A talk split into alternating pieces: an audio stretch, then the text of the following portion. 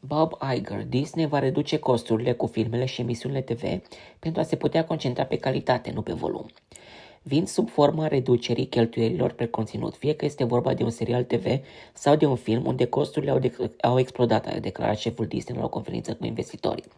Directorul general al Disney, Bob Iger a declarat joi că firma sa examinează îndeaproape toate aspectele activității sale de conținut, atât în domeniul cinematografiei cât și al televiziunii, pentru a găsi cea mai bună cale de urmat într-un mediu media complicat care include o activitate de televiziune liniară în declin, o activitate de filme cinematografice cu un viitor incert și o activitate de streaming care este în creștere, dar care necesită o cale spre profitabilitate.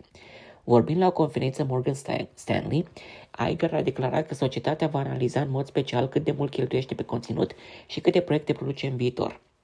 Mă bucur foarte mult că sprijinul pe care îl primesc din partea creatorilor de conținut ai companiei este semnificativ și real și vine sub forma reducerii cheltuielilor pe conținut, fie că este vorba de un serial TV sau de un film unde costurile au crescut vertiginos și nu într-un mod suportabil în opinia mea. Cu toții sunt de acord cu acest lucru, a declarat Iger, adăugând că este vorba de asemenea despre înțelegerea volumului de care avem nevoie, reducerea cantității pe care o facem.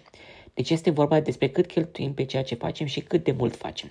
Cu toate acestea, Iger a lăsat deschis potențialul de a face conținut pe care compania l-ar putea vinde în altă parte. Și, pe măsură ce continuăm să reducem conținutul pe care îl creăm pentru propriile noastre platforme, probabil că există oportunități de a acorda licențe unor terțe părți a spus Iger. Pentru o vreme, acest lucru a fost ceva ce nu puteam face, deoarece favorizam atât de mult propriile noastre platforme de streaming. Dar, dacă ajungem la un punct în care avem nevoie să facem uh, mai puțin conținut pentru aceste platforme, iar noi încă avem capacitatea de a produce acel conținut, de ce să nu folosim acest conținut pentru a crește veniturile? Și asta este ceea ce probabil vom face. El a adăugat că tot ceea ce ține de conținutul francizelor de bază, Marvel, Star Wars, Frozen, etc., va rămâne exclusiv pentru platformele deținute de, de Disney. Disney este foarte puternic, cu siguranță, cel mai puternic brand în domeniul divertismentului de familie, a spus Iger, adăugând că atunci când consumatorii vor vedea în luna mai filmul live-action Mica Sirenă, vă va reaminti cât de puternic este brandul. Dar el a avut de asemenea comentarii sincere și interesante despre Marvel și Star Wars, sugerând că societatea se gândește cu atenție la abordarea sa față de aceste mărci în viitor. Ceea ce trebuie să analizăm la Marvel nu este neapărat volumul de povești Marvel, ci de câte ori ne întoarcem la sursă pentru anumite personaje, a spus Iger. Continuările funcționează de obicei bine pentru noi, dar ai nevoie de un al treilea sau un al patrulea, de exemplu. Sau este timpul să ne întoarcem la alte personaje. Nu există nimic oprit în ceea ce privește mar- marca Marvel. Cred că trebuie doar să ne uităm la ce personaje și povești extragem. Și dacă vă uitați la traiectoria Marvel în următorii 5 ani, veți vedea multe noutăți adăugat el.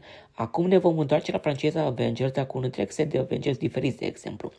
În ceea ce privește războiul stelelor, am făcut trei filme pe care le-am numit Saga, care este evident succesoarea primilor șase filme ale lui George Lucas.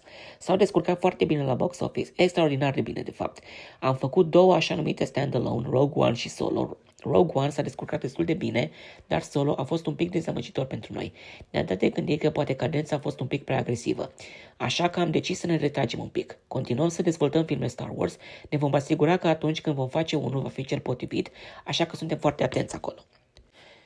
La un nivel înalt, Iger a spus că obiectivul este să se concentreze pe programe de înaltă calitate, invocând nu numai francizele de bază, ci și FX, pe care l-a lăudat atât ca producător de conținut cât și ca brand.